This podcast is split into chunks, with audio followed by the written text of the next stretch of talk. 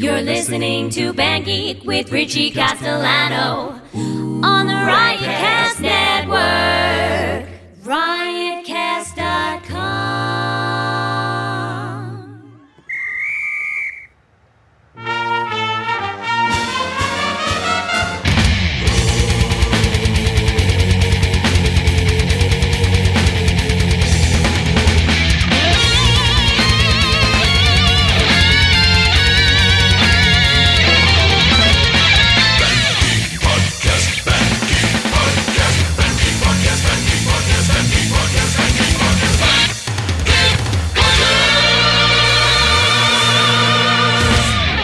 What's up, guys? Welcome to Band Geek. Richie here, uh, and I'm joined today by Jarrett Pressman. Hello. And what the hell was that?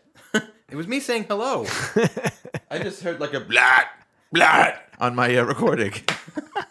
I, I, I, think- I see it. I see it. I'm, you know what? Uh, we're gonna listen back later. I'm gonna see if the blat is there. Anyway, If not, also- then you're gonna have to put in some weird sound so you don't sound like a lunatic. don't. Do not put. Do not put. Think, What was that sound? What are these bees? do not put me above doing that. uh, and also joining me today is Andy Escalise. Hello. Are you gonna put in like some weird kooky sound? Blat. Uh, it's, it's, gonna- it's just gonna be me going. Blat, Was it- blat. Is it a body sound? No, it's, it was like a, a, a hard drive. An involuntary body sound. It was a hard drive. Was it screwing me up moving sound. my chair? No, it's blah. Because the legs are under such immense stress. So there's one thing I wanted to talk about before we even get, get started. Um, it's about non-musicians communicating with musicians.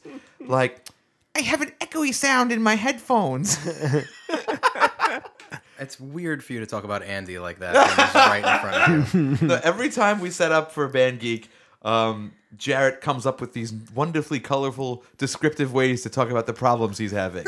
like, I sound like I'm on old time radio. he, can't, he can't just say what's wrong. Well, but I have to describe what it is. Otherwise, I'm gonna be like, I have a, a thing.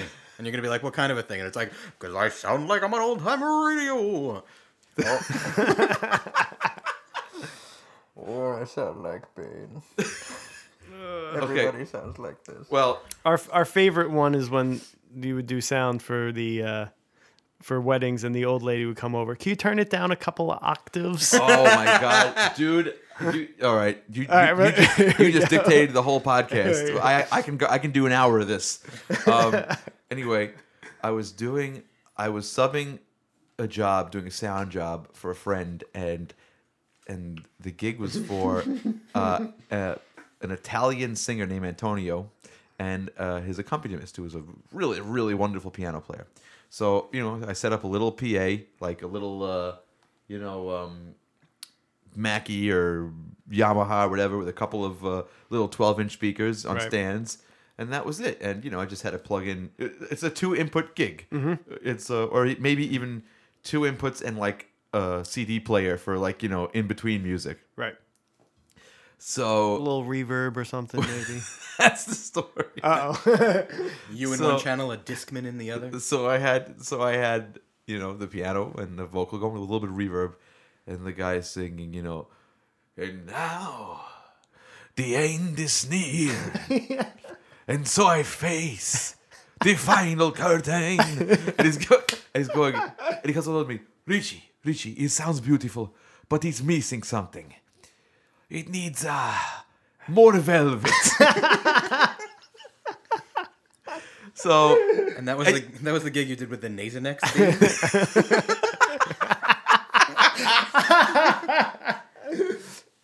It was, uh, eh, but can I tell you the sad thing? I knew exactly what he was talking about. He wanted like you know super high end and and cheesy reverb. Like if, if you listen to like you know um, that sort of like Italian croonery music with the um, uh, Yamaha arranger piano backing track, and, and and it's got that like really like thin reverb on Right, top. right, that's right. that's Velvet. Uh, actually, it's more like Velveeta. But it's, it's, because it's cheese. But you knew exactly what he was talking about. Yeah, I had the um I oh my god. I when I was doing sound for my dad's wedding band I, and I did that this is an interesting story because I did it um like I never was offered the job, I was it was like I was he said, "Okay, you're doing sound for my band now." And that was and that was it. Like I never he said, "Hey, would you like to do sound for my band?" He's like, "No, you know, don't, don't for me." He's like, Do for me. yeah. But um I sing song. uh, so I just remember, and I'm, you know, I like rock and roll, so, and I have like a nice big 24 or 32 channel mixer in front of me, so I want to push things. And, you know, there's a very, my dad's wedding band was very high energy, and, and, you know, they- they're doing like, you know, 90s dance music and, and like Jackson 5 and disco. It's like, you know, you want to, you want to feel that music, you want to pump it. So I just remember one instance where I'm uh, I'm doing sound, and this fucking annoying dude comes up to me. He's like, "You need to blah, blah, blah, blah. You, need, you know you need to lower the mix because people are trying to talk." I said, um, "There's lots of places in this venue where you can go talk, but th- you're standing on the dance floor trying to have a conversation. You know what I mean?" He goes, "Listen, my wife has an album." That's what he said, that's what he said to me. And I was like, at that point, I, I must have been like 20. I'm like, sir, I have three albums. Go away. You know? Oh. Oh, and there's and there's one place uh, we played this. Uh, I'm not going to mention names. But we played this um, totally Guido place in Brooklyn. Not the place I got married. A different Guido place in Brooklyn. Because the totally Guido place you got married was in Queens. Yeah. Um, it's the same thing.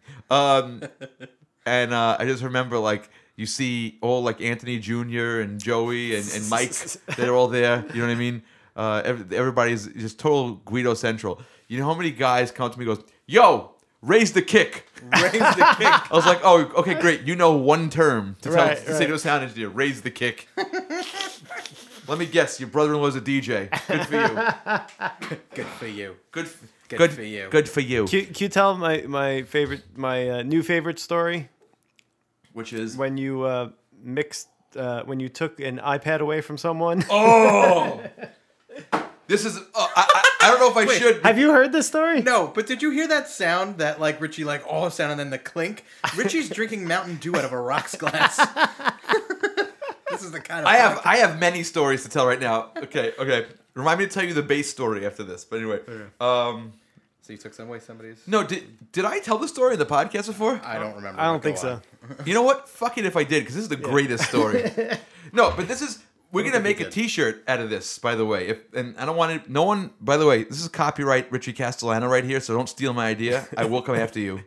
Anyway, so It's uh, on a It's, podcast, it's gonna be so it's, it's, gonna uh, be time stamped. uh, it's gonna be time stamped. there's a timestamp with my idea. Yeah. It's right after the brat.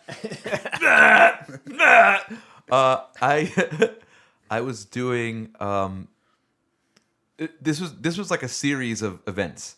Uh, I went to Your wife's gig. no no no. I went to Anne first. I went to Anne Marie's recital, Okay. right? And When was this? this was like last year. Oh, okay.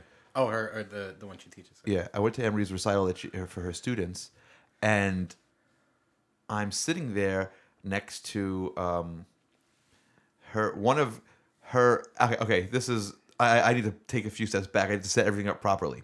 Um, when I was in high school, uh, one of my mentors was a guy named Lou Manarino, who who runs a very successful sound company right now. If you if you're into um, live sound, just open up an audio magazine. You'll probably see him on a Sennheiser ad or something like that. Right. Uh, and and you know me and Andy and a lot of our friends worked for Lou's sound company in high school. So he taught us a lot about live sound, and um, also um, he ran the company with his his wife, uh, who is now his ex-wife. But uh, oddly enough, Lou, uh, his wife's name is Tony. Lou, or ex-wife's name is Tony. Lou and Tony, uh, their daughter studies with Anne Marie at the school. So now when I go to Anne Marie's recitals, they're there. So I'm at this recital and I'm sitting next to Tony, uh, and we're listening to the choir sing, choir of about 20 girls, and we hear one voice coming out of the PA system. so it's like, you know, it's it's supposed to sound like a beautiful, um, you know, like, like just like harmonious Group of people. group of, of- of choir, right? Instead, it sounds like ah fa la la la la la la la ah, like one girl, right? And I'm, I'm looking up. I'm like, what the fuck? And I see there's like one hanging mic from the ceiling, like over that girl. So all the person has to do is just lower that mic and maybe blend it with the other mics, right? So I get up, I walk to the back of the auditorium, and the sound guy is sitting there with like three of his friends, and he's texting, right? And I go, um, now I'm I hate when I'm mixing a show and people come up to me and give me like, uh, you know, uh, Yeah. audio advice. I don't want it. You know what I mean? Uh, so I'm very sensitive when So I So you know how it feels, so you don't want to be that guy. yeah, I'm so I'm very sensitive about it. So I try to be very respectful. So I go up to the sound guy who's just sitting there like not paying attention. You know what I mean? Right. Like and I go, um, I'm sorry to bother you. And I don't mean to bother you, but um I'm sitting towards the front and you can only really hear one girl through the PA, you know. Guy's like, "Oh, it's, it's the mics." I said, "Yeah, but you know, maybe you should lower that mic." And balance it. I said, if you, if I said, if you take a, qu- a quick walk of the room, you, you'll hear what I'm talking about. He goes, yeah, it's, it's the mics. He just sat there. I said, dude, I'm trying to help you. Your mix is whack. bro, bro, you mix his whack. Yeah. So that's that's that became my catchphrase for the week. I think I said it two more times. Um, I can't remember the. What was the other time I said it? I can't remember. But I definitely remember the second time I said it of the three. I know I said it three times that week, but the second time I said it, uh, I went to go see Anne Marie's band uh, that she has with Joey Martin, who was on like a few weeks back. Um, their band is a really wonderful, uh, you know, club date cover band uh, called Wedding O- Band. Wedding Band Almost Easy. Yeah. And I saw them in a club, and they were splitting the bill with another great band called the Benjamins. And the Benjamins, since they were sort of um, like closing the gig, uh, they said, "Why don't we use our PA, our sound guy? You know what I mean? And you guys just plug into our gear, you know, and we'll you know we'll share amps just to make it easy." Now you really have to have a good relationship with another band if you're going to be sharing gear. Uh, but they're the two, those two bands are very uh, symbiotic and they're they you know they they get along. So okay, no problem. So the Benjamins sound guy didn't has never mixed almost easy doesn't understand doesn't know anything about them. So i'm sitting watching and okay let me just give you a picture. This guy is wearing you know wearing like a sort of like a posh club you know what i mean? Like the girls are all wearing like skirts and stuff and the guys have like button down shirts. Um and this guy is wearing like cargo shorts and a black t-shirt that says sound crew. And And it's not a Sound Crew T-shirt that the the venue gave him. It's from Old Navy. I've been on many sound crews, and I've never had. I don't ha- own one shirt that It's like- says sound crew. On it. You know that it's y- you know your it's your job when your T-shirt or your jacket says it, like security, parking patrol. But I mean, he's he's dressed like a schlub at this gig, so he's already out of his element, and and the mix is horrible, right? Like background vocals are louder than lead vo- Like there's there's no blend across the harmonies. You know what I mean? Like one guy's like the bass pl- bass player harmony vocal is louder than the lead vocal. There's no blend. Right. There's and I'm just but I'm like okay, I already did this this week. I'm not gonna go up to another person and and interfere with their mix. But uh, wasn't there also like backing tracks and stuff like that? well, that's I'm getting to Okay, that. sorry. So I'm saying like I'm not gonna I'm not gonna not gonna do it this time. I'm just gonna sit here. You know, I, I never out to see them play. I'm gonna be a good husband and shut the hell up and watch them play. So the so but what really bugged me is the guy. He's he has one of those PreSonus uh, Studio Live mixers where you can if you hook up a router to it, you can actually mix on an iPad. So if you bring like so you bring your mixer to the gig, you plug all of the instruments and the microphones into the into the mixer, right? Then you plug a router, like a wireless router into the mixer, and then there's an app you can download. On, I keep hearing popping. I hope that's not coming up on the, the whatever. Stop okay, hearing weird shit. I'm hearing weird shit. You're gonna now have to add pops later. um, uh, and you get the app on the iPad, and then you can actually walk the venue and mix, which is really nice. If you can't set up your mix position in a good spot, you could just walk the room and mix. So this now, so this guy's doing that. He's got his app. He's got his iPad. He's got his you know his white sneakers, his his, ca- his khaki cargo shorts, and his and his black crew T-shirt, and uh, this big fat fuck. And he's uh, and he's and he's walking around, and he's like. He's making the yeah face. Yeah, this mix sounds great. And I'm like, really, dude? So anyway, so I wasn't saying anything. Then they go into At least he's not like sitting there texting like the other guy. yeah, yeah. At least he, at least he's like pretending he knows what he's doing. That'd be like me walking the room. Get it, Yeah. Yeah, Yeah. So He gets an E for effort. yeah. So then now I don't know Anne Marie's uh, repertoire too much with her band. You know, at that point I hadn't really played with them, um, but I knew that there was one song that they played with a backing track, uh, and they because there's no keyboard player in that band. There's just the guitar, bass, drums, and vocal. So uh, they did "I Want You Back" by the Jackson Five, and I didn't hear anything. I just heard piano like and the no piano, and no strings, no percussion. I was like, okay. And then they went to go do like a hip hop medley, which I know they have a track for, Yeah. and it was basically bass, drums, and vocals. There's like no sound effects. So I said, okay. I said, you know, like I don't want to like affect. I don't want to uh, go up and and rub my nose else's mix. Again. But but this guy is sabotaging their gig. Right. You know what I mean? Because like the, half the shit's missing. So very politely, I get up and I go and I go up to him. I say, um, "Hey, man, uh, you know, I'm really sorry to bother you. I don't, I don't mean, I hate to do this, but um, I think they play with backing tracks." He's like, "What?" I was like, "You know, they're like samples, like backing tracks with like keyboards and uh, you know percussion and stuff." And the guy looks at me like, "You fucking asshole." He goes, "Here." He hands me the iPad. I go, thanks. I, I, I, I walk away, I sit down at my chair, and I fix the mix. I bring the sample back up, I balance the vocals out, and the guy comes over to me, what the fuck are you doing? I was like, I was like, dude, your mix was whack. I fixed it. Your mix is It, whack. it was a challenge. He handed it to you like you weren't going to do it. They're like, oh, look at this jerk off. I'm like, dude, I have one of these mixers at the at the office. You know what I mean? I know exactly how to use this, idiot. so you know what I mean? So You think you can do better? Yeah, and then- and then that's always- why I came over. And then all these people will come up to me like, "Oh my god, what'd you do? You fixed it." I'm like, "Yeah, yeah, I did. I did fix it." Your mix was whack. Yeah. Oh no, I didn't say it was. I said I said the same thing because Yeah. I was. I think I was subconsciously cultivating this new catchphrase. Like, dude, your mix is whack. I fixed it for you. and then I was all agitated the rest of the night. why I've why do you think a lot And then of you did it a third time that week, but you don't I remember. can't. I know there was another time I did it, and but it, I think I think I did it just to make it three. I think I just. I think at that point I just bullied someone. Like you know. You, So- you were in Muff's car, like, dude, your mix is whack. dude, dude, you get the fucking bass and treble all the way up. Your, your EQ curve is whack. So Why do you think a lot of venues just don't know how to like hire a person that mixes well? Because I feel like that's a really common problem. Oh, there's a very simple question to that. Uh, you get what you pay for.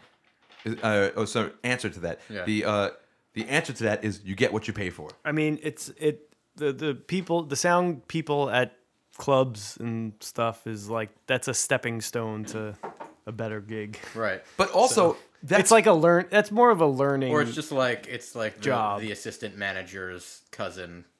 Sometimes. well, no. Th- at, at both of these, um, at both of these uh, instances with these two stories I just told you, these are not house guys. These are both people that were hired Yeah. to do this gig. Right.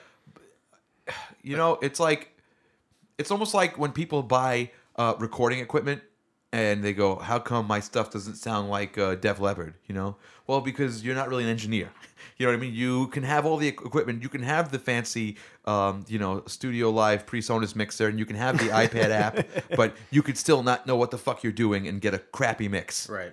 it's very possible so and it also works the inverse when when you have like an amazing engineer working with like some old gear or something. They can make it sound amazing sometimes. Well, in college, there was a joke about me that um, I used to like to work in the the lousy studio just because you know I, I, it was easier to get time there.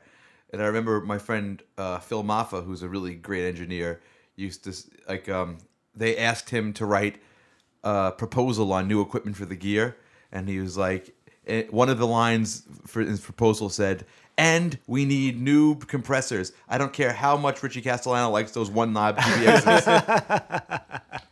Well, that's what you were trained on. You were trained on uh, eight channel mixers that seven channels worked. So Yeah, we- we've we've gone over this at length in the store. You make it work. You, you make the best out of what you have, and that's it. Well, you know that's something I used to tell my students. Uh, you know, they would buy um, an M box. Uh, for those of you that don't know what an M box is, that's uh, a very basic two channel Entry level. entry level recording uh, piece of hardware. Uh, it comes with Pro Tools, uh, which is the industry standard multi track recording program. And uh, and, uh, two channels means you can record two things at a time. You can record left and right outputs of a keyboard, or you can record, you know, your vocal and your guitar, or, you know, kick and snare, just whatever two things you want. And uh, and my students would always say like, "Oh, this is too limiting." I said, "Well, why don't you show me what you can record first before you talk about how limited you are? You know, Right. Show me, show me what you can do with this, and then you'll appreciate and value uh, having more later on. You know, down the road." Prove to me that your mix is not whack. Okay, I have another story. Another um, this is a uh, a wedding story, and I've been dying to tell this in the show, and I haven't had a chance to. So here's here's my chance. Doing a gig. Uh, can you guys hear this? Yeah. All right, I'm doing a gig. I'm playing bass with Anne Marie's band, and uh, they call the song "Jersey Girl." But I think it's like a Tom Waits tune by Bru- that Bruce Springsteen does. Okay. You know what I mean? You know that song? I'm a Jersey girl in a Jersey world. Let, let me let me find the lyrics. so we can play this. Tans and laundry. It's a quandary. Like, got no time for the corner boys. The street making all that, whatever the fuck it is. Sha la la la la la la. Sha la la la la la la. Uh, so anyway, that's like the uh, that's like the kind of song it is. So I'm playing. Is that Brown Eyed Girl? Sha la la la la la. Oh, yeah. Because I'm playing bass, right?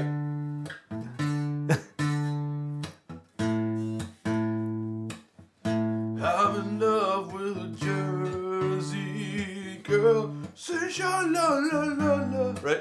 So I'm doing that. And I'm just grooving on that because I'm like, yeah, I got this. This is easy song. And the melody, like, so, some songs, the melody will teleport when the chord change is going to happen. Te- teleport, um, uh, uh, telegraph when the uh, when the uh, the chord change is going to happen. You know what I mean? So I'm like, okay, so now we have a chord change. It's going to go to the four chord, going to go to the one chord, blah blah blah blah blah. And I'm thinking, I got this, right? No problem, easy song. Anne Marie gives me the stink eye, and she's like giving me hand signals. She's going like one three five, one three five with her hand. I'm going, there's no three chord in this song. this is a one, you know, D, a four chord, G, and A, the five chord. There's no like, uh, Right. la la la la la. That- that No three. Never goes to a minor chord in the song. There's no three chord. But she keeps like looking at me with like the James and- she's doing like James Brown. Like you know how everybody used to say James Brown just be like five dollars and flash his uh you know five Right. fingers at you five dollars. She's doing it like that to me. But one three five like. And did you just find me nine dollars or something? You know what I mean? So she's going one three five one three five, and I'm playing the whole song, and she's giving me the dirty looks and going one three five one three five throughout the whole thing. So finally, she like comes up to me. There's like you know one chorus left of the song. She goes, "Asshole." Ba ba ba ba ba ba one three five one. She's gi- she's not giving me chord changes. She's giving me scale degrees. The bass You know, one three five. Sha la la la la la la. Right. She, she's feeding me the bass line, Right. and I go, oh. oh. so th- for the rest of the song, I'm like, and she's like, yeah, idiot. So anyway, that was that. That was embarrassing. The next song we play is, uh, you know, if I can play this guitar. Right? So it comes in, you know, with the bass solo.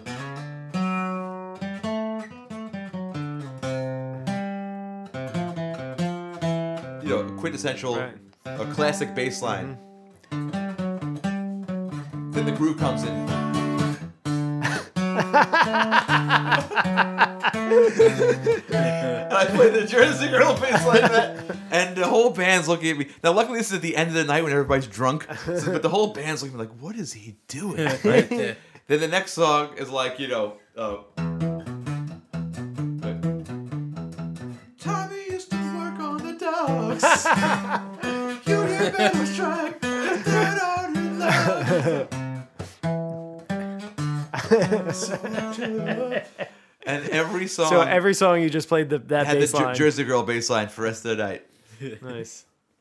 Yep. Um, okay, I'm going to uh, switch topics here. And there's something I saw on Facebook. Well, I see on Facebook every once in a while, um, in various forms, musicians writing open letters to venues. You know what I mean? This thing is still popping, but whatever. To deal with it.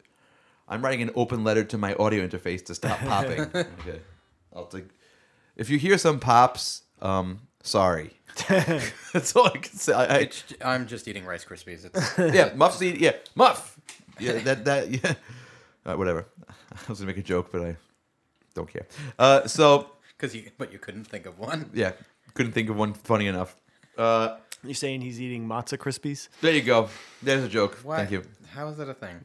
They would get so soggy. Yeah, but Rice Krispies always sort of got soggy after a while. Also, Rice Krispies have rhythm and Jews don't. There's the joke we needed. There it is. Go and we're back. And Welcome open back. letter to music venues. Oh, so yeah, there's like oh, every once in a while I see some musician, usually a jazz musician, has written, written an open letter to venue owners uh, about you know why you're mistreating bands and all this stuff. I mean, generally, this is the gist of the letter, uh, uh, and it's come in several different forms. I think I've even written one for my students at some point. Um, but generally, it's it's not the band's responsibility to bring people to your venue. Um, if you keep hiring the lowest common denominator and the cheapest thing, you're driving people away because you're not supplying good music for people. Um, you know, you're not you're not developing your own following if you depend on bands for following. Uh, you know, so it's it's there's a lot of lot of interesting points. Um, I know a lot of our listeners um, aren't musicians per se, like they don't go and play gigs, but if you do, it's really tough. Um, I'm trying to think of a way to to. Well, okay, I'll I'll break the process down for you. If so, if you've never booked a gig before and you're wondering how to book a gig, um, this is how it usually happens. You say there's a local bar. The bar's name is think of a bar name. Muff. Bar none. All right, it's called Muffs. Muffs Bar. That's a so different bar altogether. Muffs Bar, uh, you want to play there. So you But the humidity in, is always way up in there. yeah. Go on. So you go to Muffs Bar and, and you want to play there. So you call them up or you send them an email. Say, hi, you know, I have a band. Um, we're called the Band Geeks, and we'd like to play there.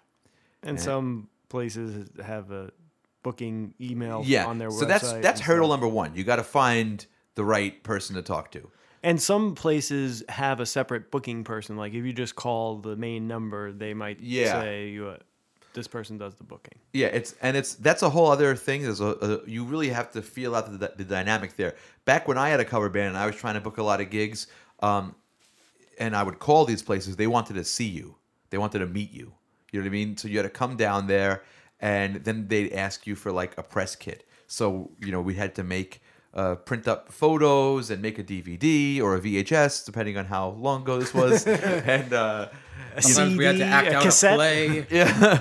A No, CD of music. you basically music. take like your five best songs that describe what your band does, a nice little sampling, and you put like you know a minute of each of them in. My thing is screwing up again. Uh, a, a minute of each of them in there. So we would do that, and then if the club owner thought you were you know good enough, he'd give you a date. But now here's and now here's what hasn't changed. Here's changed. the particulars. Yeah. Um, so they wouldn't really want to start you off on a busy night. uh, if- weekend. yeah, so they'll start you on a weekday, and they'll say, um, "How much? Pe- how many people do you usually draw?" And this is the big problem because um, me, I think of myself as a musician and not as a promoter, and that's how most musicians feel. Is like, wait, I'm playing at your bar to entertain your audience, and venues are like, no, you, I'm hiring you. So you bring your friends to come see you and drink in my bar, and this is the big um, disagreement between venue owners and musicians. Is musicians feel that no, you are hiring me to provide entertainment to A your service. patrons, right? A service, just like you um, pay your bartender and your chef and your busboy and your hostess and your waitresses. They're all providing you with a service that you are paying for. You know, you and the same goes for your entertainment. You are paying for them just just like the chef makes food for your customers. The band makes music for your customers. Or even if you're paying your cable bills so you could put the game on your TV. Right. it's all services, but Yeah, but it's more similar to like the chef thing. It's like if you hired a chef and you were like, okay, uh, what kind of food do you make? It's like, okay, we make uh, burgers, fries, sandwiches, that kind of stuff. Um, how many of your friends do you think you could get to come eat your food? Right. That's the big problem. Um, and now it seems obvious uh, from this, you know, particular story here that oh, the venue owners are wrong. You know, they should just pay for it. Um, but here's here's what happened. This is a little brief history of how the local bar scene almost across the country got really screwed up. Um, okay, say we're the band geeks, right? Uh, we're a band. We've been together for six years, and we're we're a good band. You know what I mean? Like we always have a good night. When the, the good night meaning like um, the people are always entertained. You know what I mean? Uh, we have g- good quality, good repertoire, that stuff. Um, so, but we're not promoters we are a band so you know we we do our job we entertain people now we charge let's say we charge $500 and we're a five piece band so that's $100 a man that's kind of low but that's what we charge and that's what this bar has been paying us okay well the uh think of another band name muff Andy's Candies. Okay, Andy's Candies is a high school band, right? Uh, they really want to play, right? They really, really, really want to play. Um, so they call up the bar, they call up Muff's Bar, and they say, Muff's Bar, we have a band, we really want to play. And Muff's Bar goes, um, okay, where have you played before? Oh, we haven't, but we just want to play. You know, money is not an object. That's what they'll say. So Muff's Bar goes, okay, um, I'll give you half the door, right? And I and feel like that's even generous for Yeah. a band that's not. Andy's before. Candies will be like, oh great, you know what I mean? Or they'll there's oh there's a whole bunch of other scenarios. We'll just say this is this is what it is for now, half the door. Andy's Candies is so excited they're playing, and they're all in high school. That all their friends come because they never play, right? Right. They they can't play. They could barely play. They've only been together for four weeks. You know, they've rehearsed maybe three times. Uh, they don't sound professional, but they brought all their friends in from high school, right? So the the, the owner over at Muffs is like, wait a minute. So I have to give the band geeks a five hundred dollar guarantee for them to come in and play music, uh, and they don't bring anybody. I mean, they're great. Uh, I mean, they're they're the kind of music I really want at my club. You know, it matches the whole theme of the club I'm going for, and it provides the atmosphere I want as an as a venue owner. But No one's here. but no, no one's here. Uh, they're not bringing anybody. So the club owner doesn't stop and think to themselves, why is no one coming to my club? You know, maybe I have to advertise, or maybe I have to run some specials. You know what I mean? Or maybe I have to do this. I have to attract people. They say, oh, this band doesn't bring anybody. But Andy's Candies, who I only have to pay half the door. So basically, if they bring no one, I don't have to pay them anything. Uh, they they bring you know forty of their friends. You know what I mean? And they pack my place out, and I don't have to pay them. And if you want to go even further with that, the evil uh, club owner scenario, uh, none of their uh, friends drank any of the booze, Yeah. so I didn't really make money. So I'm going to tell them that and only give them a Right. quarter of the door. Right, right. So you get this band to come in. Uh, it's not exactly doesn't match the what you had in mind for your club. Um, they're not good. They're not professional, and you have like a you're trying to get a professional, you know, appearance, professional vibe going at your place, but they're not that. But hey, from a business point of view, you have all these people in there, but okay, maybe they're underage, so they're buying burgers, fries, and cokes. You know what I mean? But um, your place is packed, and you basically, oh, and now you right like Andy said, you don't even have to pay them half the door. Let's say it's a ten dollar cover and they brought forty people, so that's four hundred bucks, right? Uh, and now you have to give them two hundred dollars of that. But what you say is, listen, guys, you know it was a slow night. Uh, I can't pay you. No the one was door." drinking. And and the band goes, "What do you mean it was a slow night? You know, um, we had all these people. Well, no one was really drinking, so here's a hundred dollars, and the band will take it.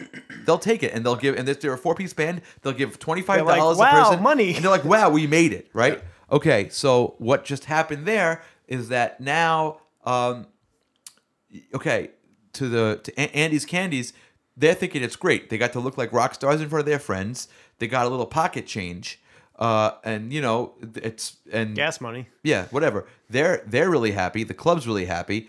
But what's the problem here? Okay, the problem here is that Andy's Candies isn't realizing is um, you had to pay for rehearsal space, guys. Uh, you had to pay for your instruments, Guitar strings. You had to pay for lessons. You had to pay for Drumsticks. supplies. You had to pay for all that. You had to put gas in your car. You know what I mean? You had all this stuff to get there, and you, you, you're first of all you're in the red now. You know what I mean? Because you didn't make any of that. But a bigger problem is now the musicians who are pros can't get any work because they can't possibly do a four piece or five piece band gig for a hundred dollars flat. And now the bar owners are going to get used to this. And not only will they exploit this deal of these younger bands, or it doesn't have to be younger bands, it could be like a band of people who are like accountants. You know what I mean? They work at an accounting firm. And then on the weekends, they have a, a band that plays classic rock. You know what I mean? And they'll go do a bar and they'll bring their whole firm with them. But they suck. You know what I mean? Right. So so now if you're not here's the problem. You're not as a venue owner, you're not cultivating your audience. Because when okay, say we have the the accountants, that's the name of their band, and they play, you know, the best of Creedence Clearwater Revival and Cream. You know what I mean? And uh, okay, your your regulars who want to come to your bar to see something cool, they leave because these guys suck. But you have the 50 people from the accounting firm coming down. The problem is tomorrow they're not going to be there. Those people, Right. They're only coming to see their friends play. So what you've done is you've sacrificed long term audience for a short term Customer, little right. influx, right? And maybe they are drinking. But the thing about them is they don't. A, a band like that, if they're all accountants, they all have say they're all making over a hundred thousand dollars. They in don't their need day to make money. They don't want to make money. They they want a a venue. fun. They want a venue for their their buddies to come see them jerk around on stage. Right. Um. Okay. Now there is nothing. So it's not just the high school kids. Yeah, it's not just it could be anybody. But here's the thing that I have to stress to people, and I know that different musicians of different levels listen to this show, and I'm not talking down to anybody. I just want you to understand that. What I what I what I can't stress enough to you is if you're in that category of being sort of someone who plays as a hobbyist and you want a place to play, you should that's fine and you should get your place to play because if you're going to bring 40 of your friends down then guess what? You should have a place to play. However, do not accept a shitty deal from the bar because what you're doing is on a, a larger level, on a larger scale, you are destroying the music industry, your local music scene. You're killing it because the bar owners or the venue owners are going to get accustomed to not having to pay for music. And, and you'll never have good bands there. Now, you might not give a shit, but the thing is, if you really love music enough to want to, you know, devote your hobby to it, you should give a shit about what you're doing to it on the whole. You're killing it, is what you're doing. So you really have to get paid. And you know what? If people think, well, if I ask for money, they won't let me play. Well, you know what? Then you have to get better. Then maybe instead of having two rehearsals, have four rehearsals. You know what I mean? Maybe practice Four rehearsals? Yeah, maybe practice a little more. If you if you can't deliver, you know, the goods and you're worried about, you know, not being worthy of getting paid, then make yourself better. It- It's just there everybody is just it's so they think, "Oh, you know, I really want to I really want to want to play." So, yeah. Well, you know what? The chef really wants to cook and the bartender really wants to serve drinks, but they also really have to get paid for it. That's why they do it. You know, this is a profession. The problem is with music, the lines between um, hobby and profession are sort of blurred because music can be a hobby. Uh, but for me, music is a hobby uh, when you keep it when you're playing in your bedroom. You know what I mean? When you're when you're just jamming with friends in your house, or you meet up at a rehearsal studio to play some tunes, that's a hobby. Once you book yourself a gig and you're going into the uh, the real world and you're playing in front of people at a at a venue, you are not a hobbyist anymore, and you have to accept that you have to be responsible with the whole you know musical community. You have to be responsible enough to get paid, and I tell that to everybody: get paid.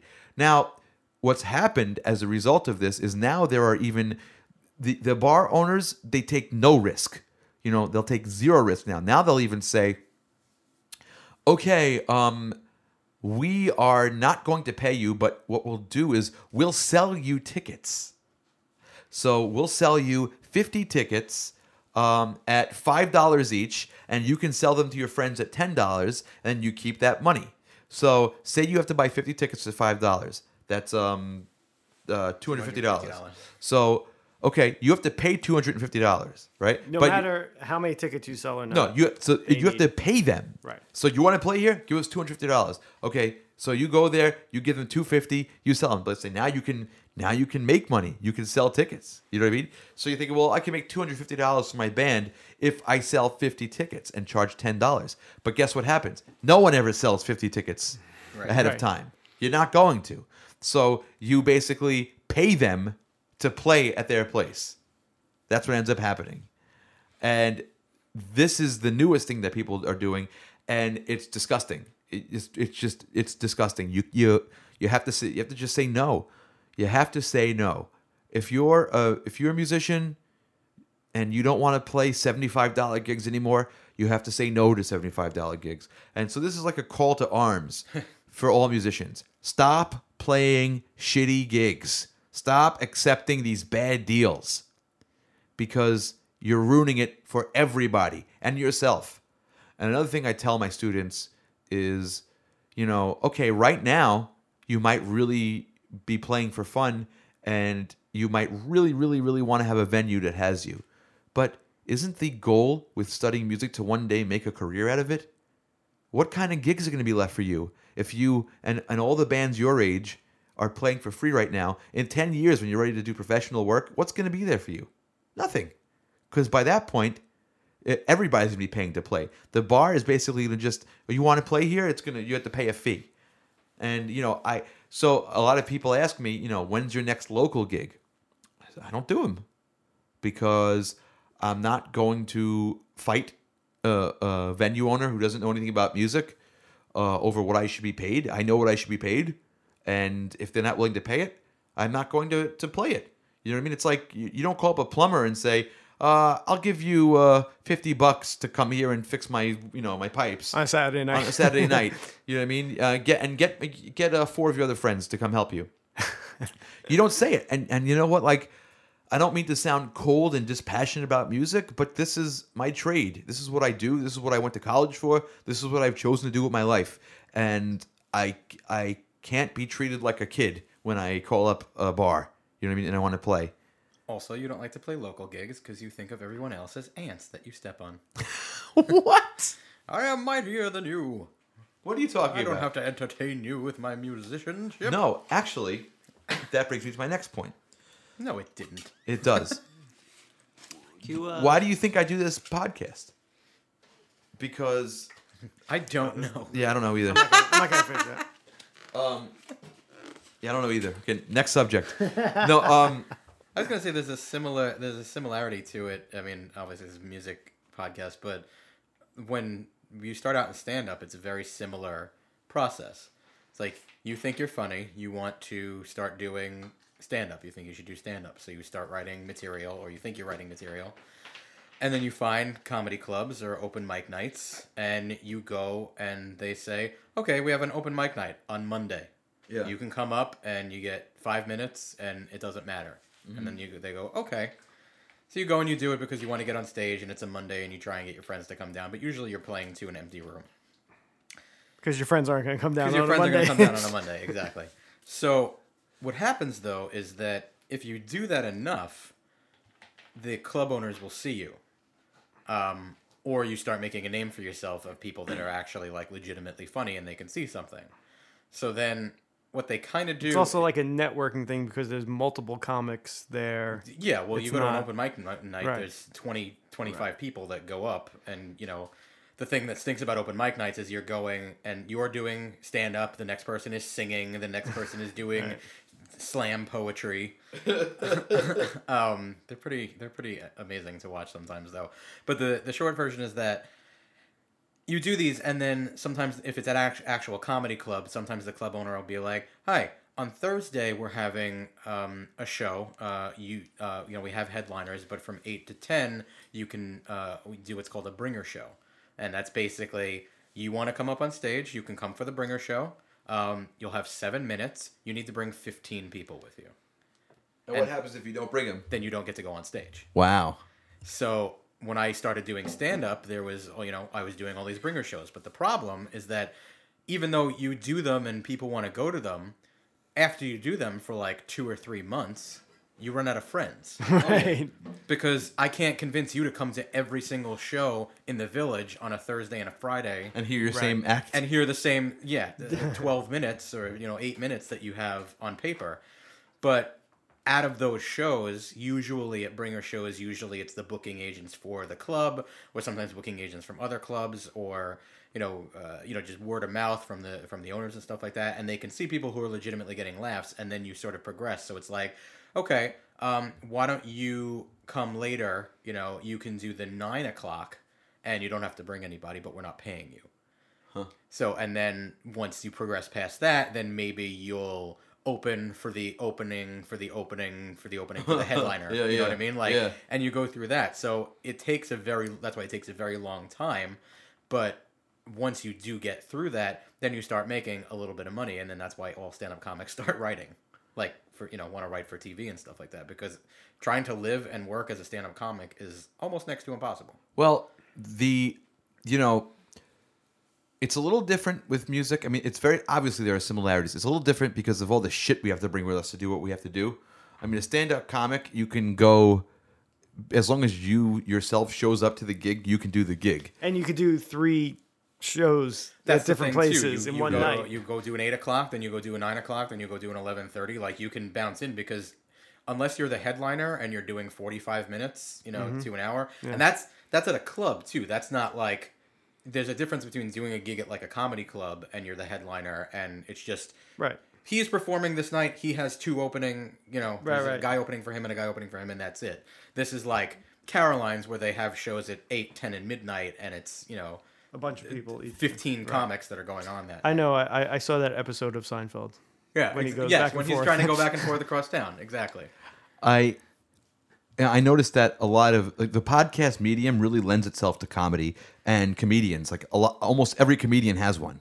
Yeah. You know what I mean? Because if you really want to work out stuff and just you know try stuff out, and you don't want to schlep into the city or you know go book a gig for yourself, you can just do it right from your computer at home and beam it to all of your uh, fans. Uh, that's sort of what I'm doing here. It's like I think of okay, I could go load up my car with all my gear, bring it out, have someone spill beer on it. You know what I mean? You just don't Stay like to leave your house. I don't. Stay there. stay there for five hours. You get home at four in the morning. You know, and then have to fight the bar owner to get to give me uh, eighty dollars a man for my band. I'm like, fuck that. I'd rather just sit here in my basement, play a couple songs with my with people that I like, and then put it on the internet. And if people want to watch it, they could watch it. I mean, okay. Uh, aside from the Amazon link, which we'll do in a second, uh, you know, That's what I was going to say. How could you support this podcast, Richie? Um, this stuff isn't free. we don't we don't get paid for it but the thing is we don't have to you know it's it's no stress you know what i mean it's we come here we play that's it No stress. Is it supposed to be no stress? comparatively comparatively good point andy You know, if you were to buy a new computer, you could probably buy one on Amazon. okay who wants to do it? you know what andy you can do it today you never do it Uh, Give him, give him some music to play along with for it. Let's- Listeners, let's the, uh, ladies and the gentlemen, House of Music. listeners, I'd like to talk about something very special, near and dear to our hearts. It's supporting this podcast. One, three, five. supporting this podcast and other podcasts. It's very simple. Just go to riotcast.com slash bandgeek. Click on click clink clink click Click on the Amazon. on the Amazon banner. And then just go buy some stuff on Amazon. Buy do you know what? Buy a lot of stuff on Amazon after you click that. And a small percentage of your purchase, with no extra cost to you, goes to help support this show. And then tell your friends to do that too. Did you tell them how to do it? Yes. Do it before you add anything to cart. Yes. Yes. Go to riotcast.com slash bandgeek first and buy buy lots of stuff. And if you feel And if you use your Amazon uh, credit card, you get triple points too. Triple dollars. and if you really feel like donating, you could do what I do, which is make your job order all of its office supplies from Amazon and just say, "Oh, I'll order them for you," and then you go to the Amazon.com And and link on tell the your Riotcast family, website. tell your family, hey, I'm ordering some stuff from Amazon. Do you need anything?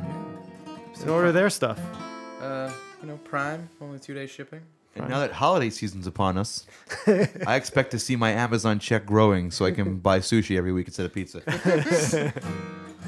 um, so For all your holiday shopping. you know, I, I just I po- I commented on one of these things that I really think the model's about to shift. I think that uh, either either bands it's gonna are be just- all Amazon. no, no. I think I think either bands are gonna just you know get shittier and shittier, uh, or people are gonna shift to an online uh, model where Like purchasing things on Amazon. yeah, exactly, where you you go to like your rehearsal studio or a video studio and you play your gig live, and anybody who wants to come see it, you give five dollars on PayPal. There's and you a can lo- watch a stream. A lot of people are doing that. There's a lot of different services doing that now too. It's very easy to do. I kind of want to do It's one. a, almost as easy as going to riotcast.com slash bandgeek and clicking on the Amazon link. Oh, now we're just shoving it. well, down now this is people's like a throats. muff joke. It won't, it won't, it won't die. Now we're shoving it down people's throats. Um, okay, we're gonna we're gonna put a pin in it here, and uh, actually, Andy played bass with us again. Uh, I did. How many times have you played with us? Have you lost count at this point? Uh, it's definitely over a dozen Really? times. I think maybe Yeah, Andy maybe played- closer to twenty. Andy played bass uh, this week, uh, weekend on the two Blue Oyster Cult shows. Yeah. A- and um, we played in Florida, which is a, uh very um, culturally diverse and lovely place. Uh, I'm going to we played the Coconut Festival. I'm gonna tell I'm gonna tell one little anecdote, uh, and I'm gonna leave you guys with this. Well, first of all, it goes without saying that Andy did a fantastic job, but the anecdote I'm going to tell is from uh, the gig, and we had one of the gigs. I think it was the first one. We had a uh, an RV as our trailer, and it was really hot, so I couldn't didn't want to stay in there. So I uh, was walking around after everybody sort of cleared out and just getting some air, and uh, there was a woman there, you know, maybe late twenties, early thirties,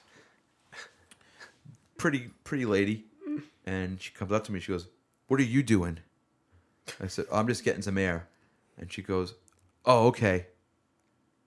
And uh, and I go, "What are you doing?" And she goes, "I'm waiting." I said, "What are you waiting for?" And she said, "I'm waiting for that bitch bartender to come out here because I'm gonna kick her ass." I said, "Oh, okay. Um, uh, why are you going to?" Ki-? And she was obviously drunk, right? Why are you going to kick her ass? She said, "I bought a full bottle. I only had one drink. I didn't get a full bottle." And she went to go charge me for it. And then she had an argument with me. Well, I'm going to show her. I'm going to wait for her. Um, and and this is like at this point it's like you know 11:50 or something. I'm like, well, when's her shift over? Uh, 3 a.m. I was like, so you're gonna be here for a while? oh yeah. I was like, well, that seems kind of silly, doesn't it? nope, nope. I, I'm thinking like, what am I doing? But nope, I know it's right. I'm gonna wait till she's out here, and I'm gonna beat her ass. and I'm saying, I'm saying, okay. And then I said, you know, that's gonna be a long wait, and you'll probably be really tired. Why don't you just get a cab and just go home and, you know, and, and sleep it off? You know, you'll probably feel better tomorrow. Listen, I don't need anyone telling me what to do. Nice meeting you. Goodbye. And she walked away. she was still polite though. Nice meeting you. nice meeting you. And that woman, Hillary Clinton. And we'll end it there. Okay. Thanks for listening to Band Geek, folks. Oh. Yeah, I'm Richie Castellano. Yeah, That's Jared yeah, Pressman. yeah. That's Andy Escalise. Yeah, yeah, We're the that's right. Band Geeks. And uh, see you next time. Thanks. Bye. okay. Are we really? No, you hang up first. no, you hang up first. Let's hang up at the same time. Wait, one, One, two, three. three. Podcast,